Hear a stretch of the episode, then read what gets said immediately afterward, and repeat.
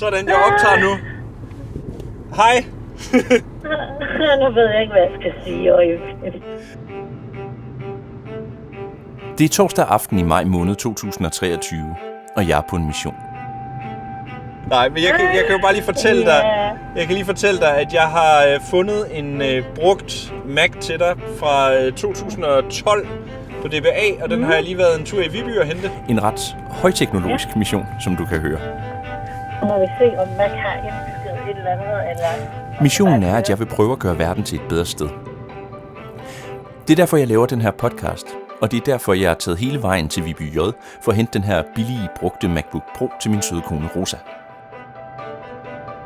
Det er hende, du kan høre finde sig i sin lidt fjollede, aktivistiske mand i telefonen. Ja. For seks år siden gav Rosa mig sit ja på rådhuset i vejen, og nu har hun så givet mig sit Ja, igen til at hjælpe med et lille eksperiment. Vil du lige prøve at fortælle mig, hvad eksperimentet er? du vil gerne bevise, at det ikke er så svært at installere Linux og bruge Linux. Ja. Men det er vel primært det med at installere det, tænker jeg. Nej, det er begge dele. Nej, begge dele.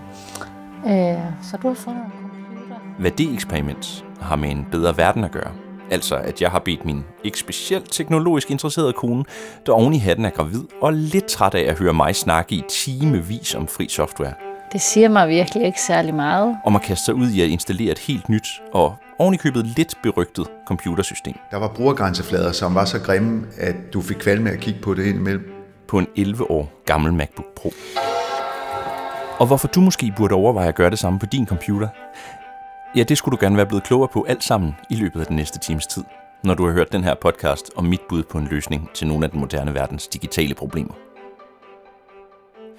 Og med digitale problemer mener jeg sådan noget som tech-giganternes markedsmonopoler, dataindsamlings skandalesager og teknologisk miljøsvineri.